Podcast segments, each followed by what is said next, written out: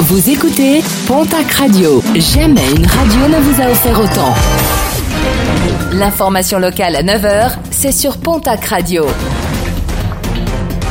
Bonjour Jean-Marc Courage Sénac.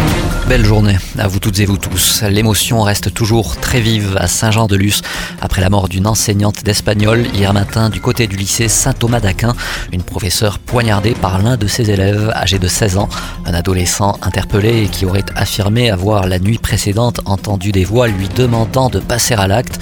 Une enquête a été ouverte par la police judiciaire de Bordeaux. Une minute de silence sera observée aujourd'hui dans tous les établissements scolaires de France à 15h. Direction la case tribunal pour une jeune femme de 18 ans originaire de Tournaille dans les Hautes-Pyrénées. En plein déménagement, elle s'était vue refuser l'accès aux déchetteries, ses encombrants n'ayant pas été triés préalablement.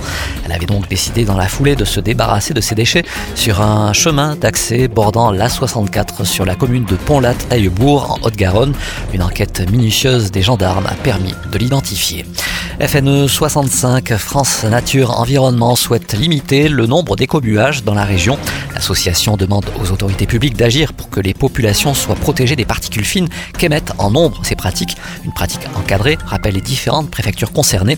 Insuffisant pour FNE 65 qui dénonce une pollution récurrente dans la vallée des Gaves. En réponse, plusieurs acteurs du pastoralisme interrogés par nos soins demandent aux membres de France Nature Environnement de venir directement travailler au débroussaillage de la montagne. Une visite qui crée la polémique dans les Hautes-Pyrénées, celle de Sylvie Ferrer à la centrale de Lannemezan. La députée NUPES des Hautes-Pyrénées doit rencontrer Georges Ibrahim Abdallah, détenu en France depuis plus de 38 ans. Régulièrement, des manifestations de soutien sont organisées devant l'établissement pénitentiaire. Pour le délégué départemental de Reconquête, ce n'est pas le rôle d'une députée de rendre visite à un terroriste qui a du sang sur les mains.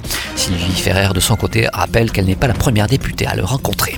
Et puis le coup de gueule des syndicats et représentants du personnel soignant du groupe hospitalier Tarbes-Lourdes. Un nouveau retard de paiement des salaires est à attendre suite à des contrôles nécessaires du côté du prestataire informatique. Troisième mois consécutif à Lourdes et deuxième mois à Tarbes.